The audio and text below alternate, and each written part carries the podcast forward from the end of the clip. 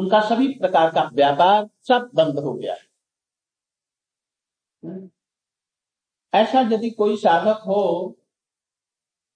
तो वो संसार के जितने भी कर्तव्य हैं, जिसके लिए कहा जाता है ये जीव का कर्तव्य है, मनुष्य का कर्तव्य है, उस समय वो छूट जाए तो वो क्या करेगा? संसार वाले कहेंगे अपना ये सब कर्तव्य छोड़ दिया। और शास्त्र क्या कहेंगे?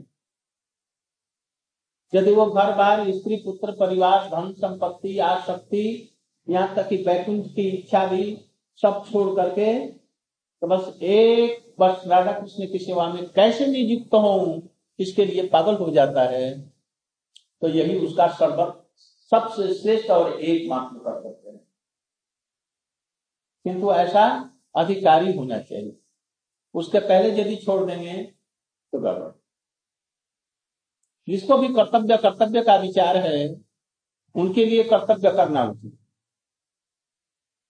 आज जिसको ये सब भूल गया, दिन रात उसका मन उसके तरफ में चल पड़ा, ऐसी उपासना उनके लिए अब कोई कर्तव्य नहीं।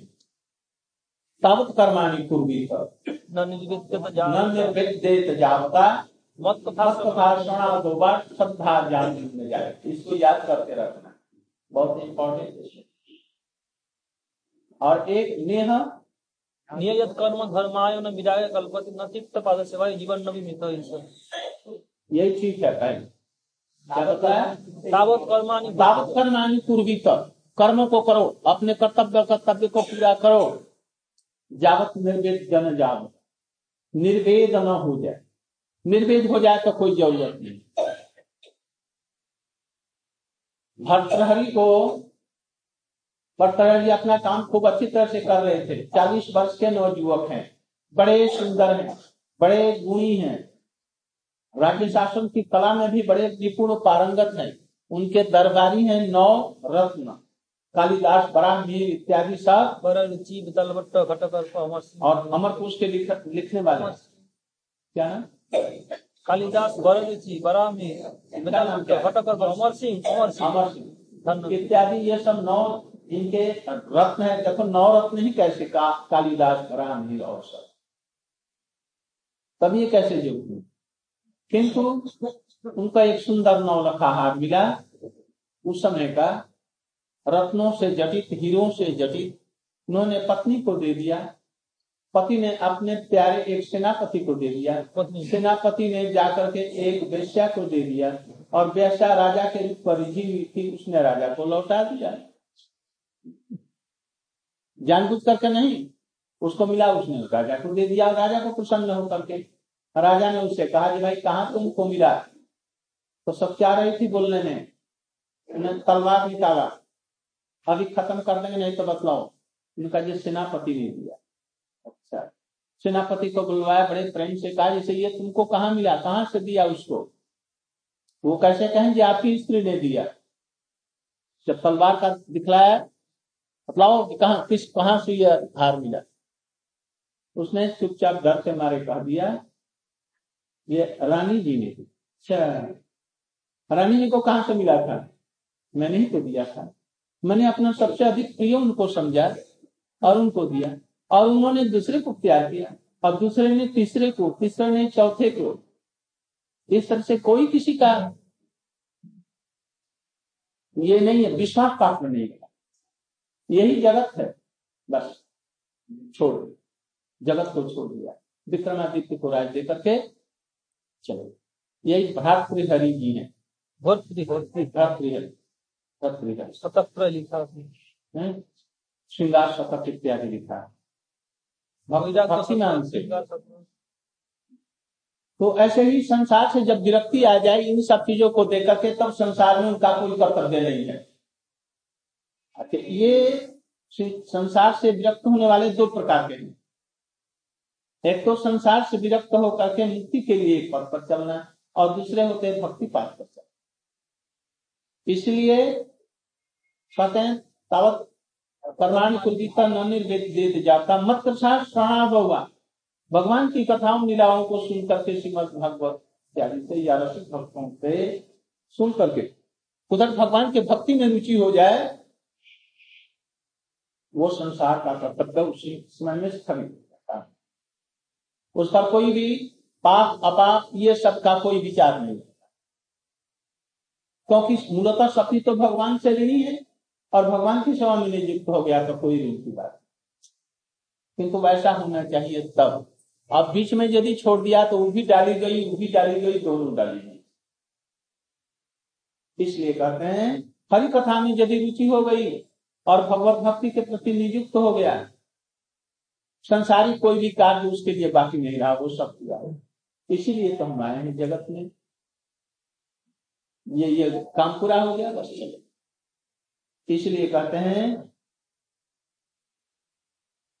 कि जो लोग इस प्रकार से भगवान की उपासना करते हैं उन्हीं का जीवन, आज इन लोगों का जीवन सफल है।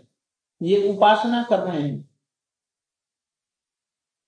बतलाया पहले संजत चित्त, फिर बतलाया देह, देह माने ये आंख इत्यादि, और भी मौन वाक संयम उपलक्षण से समस्त इंद्रियों का संयम समझो। केवल वाणी पर ही नहीं, क्रोध, मन वेग, क्रोध वेग, जीवा वेग, उदर वेग, उपस्थ, ये 6 वेगों को समझो। ये 6 वेगों को संजत करके भगवान में चित्त को लगा दिया जाए, शरीर के प्रत्येक अंगों को लगा दिया जाए तो इसको कहते हैं उपासना। और हमारा कोई अब संसार में कोई कुछ नहीं है, ना हमको कोई लालसा है न कुछ है। यदि लालसा होगी उसके लिए करते हैं तो उसके लिए मिलेगा क्या, जिसको लेकर के जाएंगे एक कुटी हुई कौड़ी भी तो लेकर के नहीं जा सकते, कुछ भी नहीं लेकर के जा सकते। आप लोगों ने सुना होगा अकबर का दरबारी तानसेन बहुत ही सुंदर गायक था, वृंदावन में आया, गान करने लगा वल्लभाचार्य जी के सामने। वल्लभाचार्य जी ने उसको एक थाल में सोने की मोहर है और एक तरफ में फूटी कौड़ी थी लेकर के उनको दिया उपहार। उन्होंने कहा महाराज सोने की आसाफी का तो मैं समझ रहा हूं बात, किंतु फूटी कौड़ी उसमें क्यों रख दी?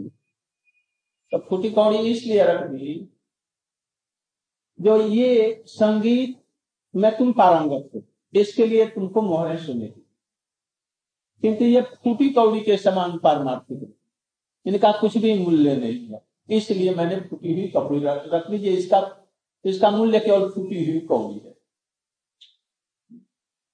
उसी प्रकार से आप सब कर्तव्य निर्वाह करते हैं और भगवत भक्ति नहीं करते हैं तो फूटी कौड़ी है, और यदि सब कर्तव्य करते हैं खूब अच्छी तरह से तो स्वर्ग इत्यादि, और वहां से फिर ढकेल दिया जाना या संसारिक सुखों को देकर के फिर उसको भी ढकेल दिया, बस यही लाभ और दुख होगा। कोई स्वर्ग में जाए और देवता लोग पैर से लतियाकर, लतियाना जानते हैं, लतियाना लात से नहीं जाता है और उसको लात से ढकेल कर इसको लतिया करके यदि वहां पर इस जगत में डाल देते हैं, उस समय दुख होगा कि अधिक की नहीं। जो स्वर्ग में नहीं गया, लतियाने की जरूरत नहीं, वहां पर जैसे तैसे है वो एक बात, और वहां पहुंच करके वहां से लातों से कर दिया, सिर के बल में गिरा कृष्णपुर की तरह, वो बहुत दुख की बात होती है कि ये संसार ही ऐसा भगवान ने आसक्ति युक्त, मोह युक्त बनाया है, तरह तरह के कर्तव्य पैदा कर दिए, तरह तरह के इतना कर्तव्य पैदा किए हैं जिससे कर्तव्य रूपी जाल से निकलना बड़ा भारी। ये लोग सहज ही जाल से निकलेंगे, भगवान के पास में चित्त लगाए हुए हैं, इसलिए समस्त इंद्रियों से कृष्ण के प्रति अपने को लगा दिया है। इसी का नाम है भजन। कोई भी चित्त की वृत्ति, रात में जब सो करके उठते हैं तो पहले किस चीज की याद आती है, किस चीज की याद है? यदि बिजनेसमैन है तो उसको बिजनेस की चिंता। अभी जिनके घर में छापा पड़ा बेचारे बड़े दुखी होंगे। हमदर्दी सभी को उनके प्रति होनी चाहिए, किंतु वो सो करके एक तो रात में नींद नहीं आती, और नींद यदि आ भी गई तो जब उठ करके कौन सी याद आएगी, कोई दृश्य याद, वो दृश्य आएगा, धक धक हो जाएगा। और वैसे ही जितने व्यक्ति होंगे ना, कहीं आज हमारे यहाँ न हो जाए, हमारे यहाँ न हो जाए, हमारे यहाँ बस धक धक, ये जगत भी है।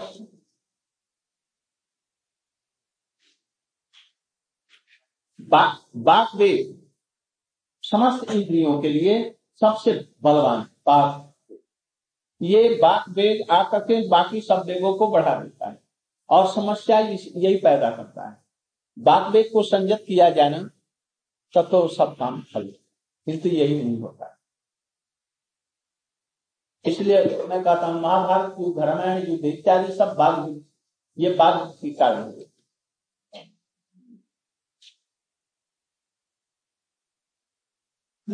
यहाँ पर हरि हरि माने हरि उपासक, हरि की आराधना कर, हरि माने चित्त को हरण करने वाला, हरि हरि हरति मना। उनके समस्त अंग बड़े मनोहर है, उनकी बंसी की ध्वनि भी बड़ी मनोहर है कि अंग प्रत्यंग देखना, सुनना, चलना, फिरना सभी कुछ। मधुराधिपते अखिलम मधुरम, मधुरापते जो कृष्ण है, इनके सब कुछ ही मधुर है। इसलिए पक्षी भी चारों तरफ से, जिन सरोवरों में वो मृणाल इत्यादि खा रहे हैं, आस्वादन कर रहे हैं, उन सबको छोड़ दिया, वहां पर आना छोड़ दिया। बस सब पक्षियों के साथ में खेल रहे थे, कलरव कर रहे थे, बस उड़ करके जहां से सब गाया वहीं पर, जहां पर कृष्ण मधुर गायन कर रहे हैं, वहां पर पहुंच गए। हरि समीप में मिलित होकर के परमानंद प्राप्त। हंत, हंत माने खेद में और आनंद दोनों में, विस्मय में। हंत में यदि लेंगे तो इसका एक अर्थ लेंगे, और विस्मय में लेंगे, आनंद में लेंगे तो एक अर्थ।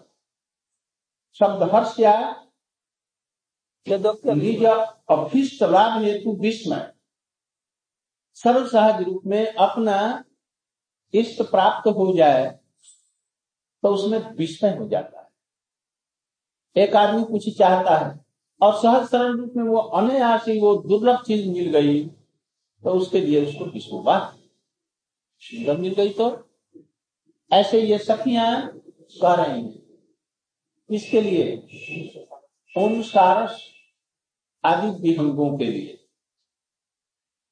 अथवा खेद या विषाद होने पर दूसरा अर्थ हो जाएगा।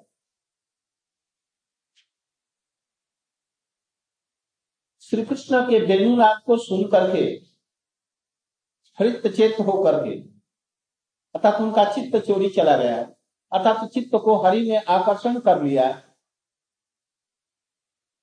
तो वो भी कृष्ण के समीप आ गए। क्योंकि आकर्षण कर लिया ने पहले चित्त को आकर्षण कर लिया, चित्त के आकर्षण करने से आंखें भी आकर्षित हो गई, मन भी आकर्षित हो गया, शरीर भी आकर्षित होगा, उड़ करके बस चल गया।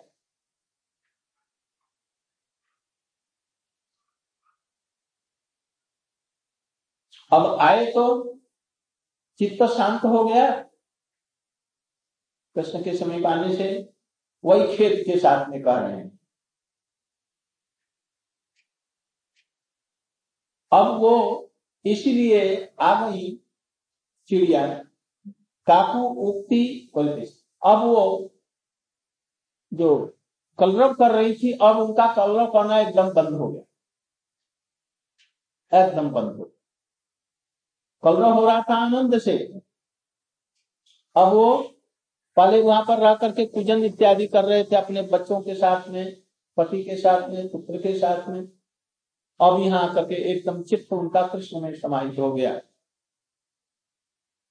अंतर और बाहर में दोनों तरफ से कृष्ण के समीप पहुंच गए, अंतर से भी बाहर से भी।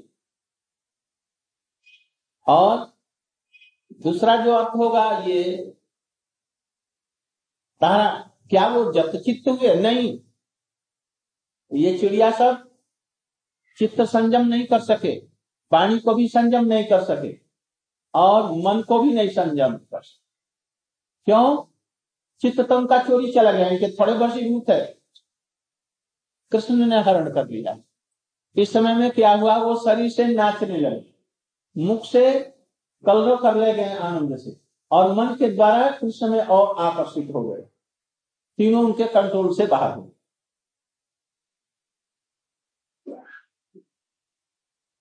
वे आंखें बंद नहीं करके विस्फारित नेत्र से कृष्ण का रूप देखने लगे, कानों से कृष्ण का ऐसे कर करके कान एकदम चित्त होकर के सुनने लगे और सुनने के बाद में जब रहा नहीं गया तो नृत्य करने लगे और फिर उसके बाद में अव्यक्त और शुद्ध ध्वनि करने लगे। नेत्र चस्कों से पूर्ण करके अश्रु जल के द्वारा, आंखों के जल के द्वारा सौंदर्य सिद्धू को बमन करने लगे। आंखों के द्वारा ही जो कुछ उन्होंने अनुभव किया उसको आंखों के द्वारा, तथापि पान में विरत नहीं हो रहे हैं, पान करते ही रह रहे हैं। ये तीसरी, ये सब सनातन गोस्वामी दे रहे हैं। तात्पर्य क्या है? यदि पक्षियों को इतना कृष्ण के प्रति है, ये सब रागात्मिक जन है, ये समझो। इनकी कथाओं को सुनने से यदि किसी को लोभ हो गया, ये ऐसा ही प्रेम हमको हो, मर जाते तो हम ऐसे पक्षी होकर के जन्म लेते, तो कृष्ण वंशी ध्वनि करते तो हम भी उड़ करते चले जाते। गोपियां भी ऐसी करती हैं। ब्रजवासियों जैसा हमारा भी कृष्ण के प्रति स्नेह हो।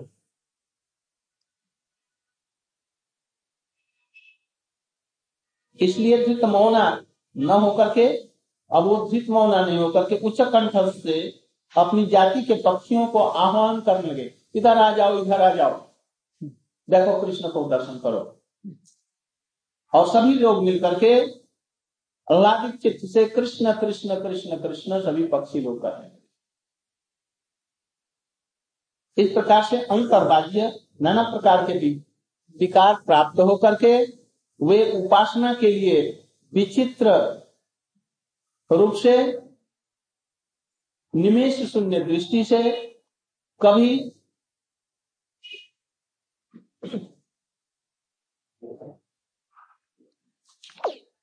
अपांग दृष्टि भंगी से उस रस सिंधु के का पान करते हैं। रस सिंधु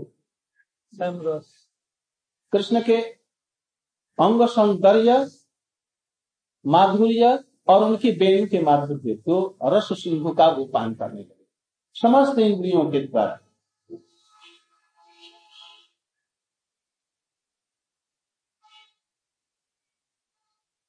इतनी कल्पना की आवश्यकता क्या है? वो ऐसी उपासना करके अंत में धृत मौना, अर्थात आंखें उनकी बंद हो गई, शरीर शिथिल हो गया और वो प्रेम मूर्छा में चले आए। प्रेम मूर्छा उनकी हो गई, मन भी भरा रह गया, शरीर गिरा गया, वाणी भी गई, मूर्छित होकर के वो गिर पड़े। उनका लक्षण जतचित्त, लीन अंतःकरण, विस्फारित नेत्र, धृत मौन इत्यादि, ये सब प्रेम मूर्छा के ही ये सब चिन्ह है। प्रेम में मूर्छित हो रहे हैं।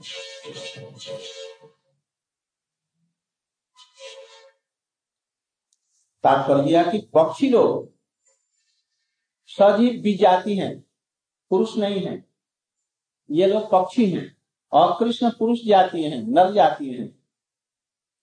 कृष्ण जमीन पर चलने वाले हैं और ये आकाशचारी हैं। और दूरस्थित सरोवर में विचरण करते हैं, तथापि कृष्ण के वेणुगीत को सुन करके आकर्षित होकर के वेणु ही उनको आकर्षित करके उनके समीप में लाती है। प्रेम अभिभाव के कारण सहज रूप में धैर्य, शांति इत्यादि को वो भक्त लोग कभी भी शांति नहीं चाहते हैं। प्रेम शांति का नहीं होता है, शांति होता है जोगियों को। ये जोगी लोग शांति चाहते हैं, अब भक्त लोग शांति नहीं चाहते। शांति माने चुपचाप हो जाना, निरत हो जाना सबका नीचे। भक्त ऐसा नहीं चाहे, वो सात समय कीर्तन में, भगवान की सेवा में, इसमें में रहेगा, इसलिए उसको शांति की आवश्यकता नहीं। यही परम शांति है। इसलिए विचित्र विकार विस्तारक परम मोहनत्व स्वरूप, मोहन स्वरूप, उनकी उपासना में नियुक्त हो जाते हैं। है हम लोग इसके लिए संभव, हमारे लिए नहीं। गोपियां कह रही हैं हम जैसी गोपियों के लिए या ये कभी दशा होगी जब हम भी मन को, तन को, वाणी को समझ ऐसा करके ऐसे प्रेम की अवस्था में आकर के कृष्ण की निकट से उपासना करें, यह कभी संभव है? प्रायो बतंग मुनयो विहगा वनस्मिन् कृष्णेक्षितं तदुदितं कलमेनुदीतं आरुह्य जेद्रुमभुजान् रुचिरप्रमाणान् शृण्वन्ते मिलितदृशो विगतन्नवाच प्रायो बतंग मुनयो। कहते हैं फिर आवेश में भर जाते हैं। कौन? सुखदेव गोस्वामी। अब इधर सनातन गोस्वामी, इधर परीक्षित महाराज जी अपनी मैया को बड़े प्रेम के साथ में सुना रहे हैं। इनको अभी आज ही जाना है, आज ही भाव को पार करके चले जाना है। लोग समझते हैं, मूर्ख लोग, अज्ञानी लोग, सांप ने काट दिया ये मर गए। कभी ऐसा मत समझना। तुम भी यदि चाहो तो इसी प्रकार से अपने चित्त को लगाओ। मैया के लिए ये सब कुछ कर रहे हैं। सनातन गोस्वामी ने उस चीज को रख करके हम लोगों के लिए ये सब दिया। ऐसे ही चित्त को भगवान में सबसे लगाओ। प्रायोगत अंब, हे अंब, अंब माने मैया।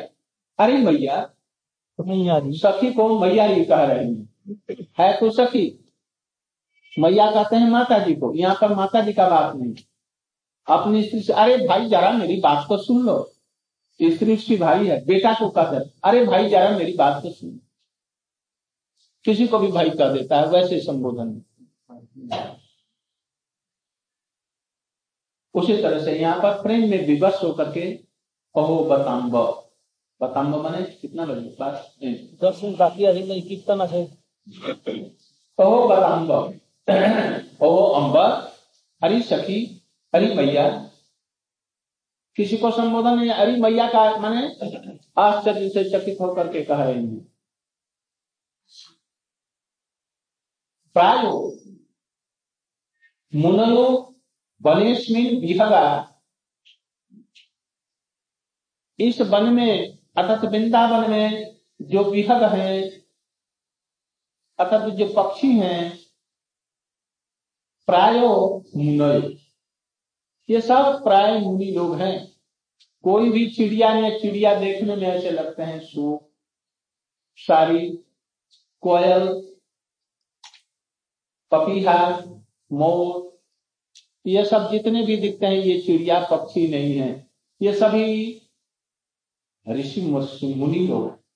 कृष्णेक्षितं तदुदितं कलमेनुदीतं, कृष्ण ने बड़े प्यार के साथ में उनकी तरफ में देखा, इन देवों की तरफ में, मुनियों की तरफ में देखा, और उससे उनके मुख से जो वेणु ध्वनि बजी उठी उसको सुनकर गीते न आरुह्य जेद्रुमभुजान्, आरुह्य जिन जिन द्रुम पेड़ों की डालों पर वो आरुह्य मैंने बैठे हुए हैं, रुचिरा प्रवाहा, रुचि प्रवाह माने कोमल कोमल, लाल लाल, जो अभी कोमल कोमल पत्ते हैं आम के, अशोक के, बरगद के, लाल लाल कोमल पत्तियां होती हैं, बहुत ही कोमल होती हैं। तो उन पत्तियों के बीच में बैठे हुए हैं।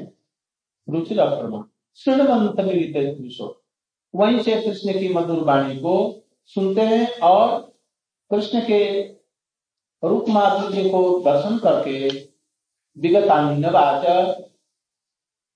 विगत अन्न वाचन समस्त बातों को छोड़, सब कुछ छोड़कर एकदम मुनि जैसे वहां पर बैठे। कल इसकी व्याख्या करेंगे, आज की तरह कीर्तन करो।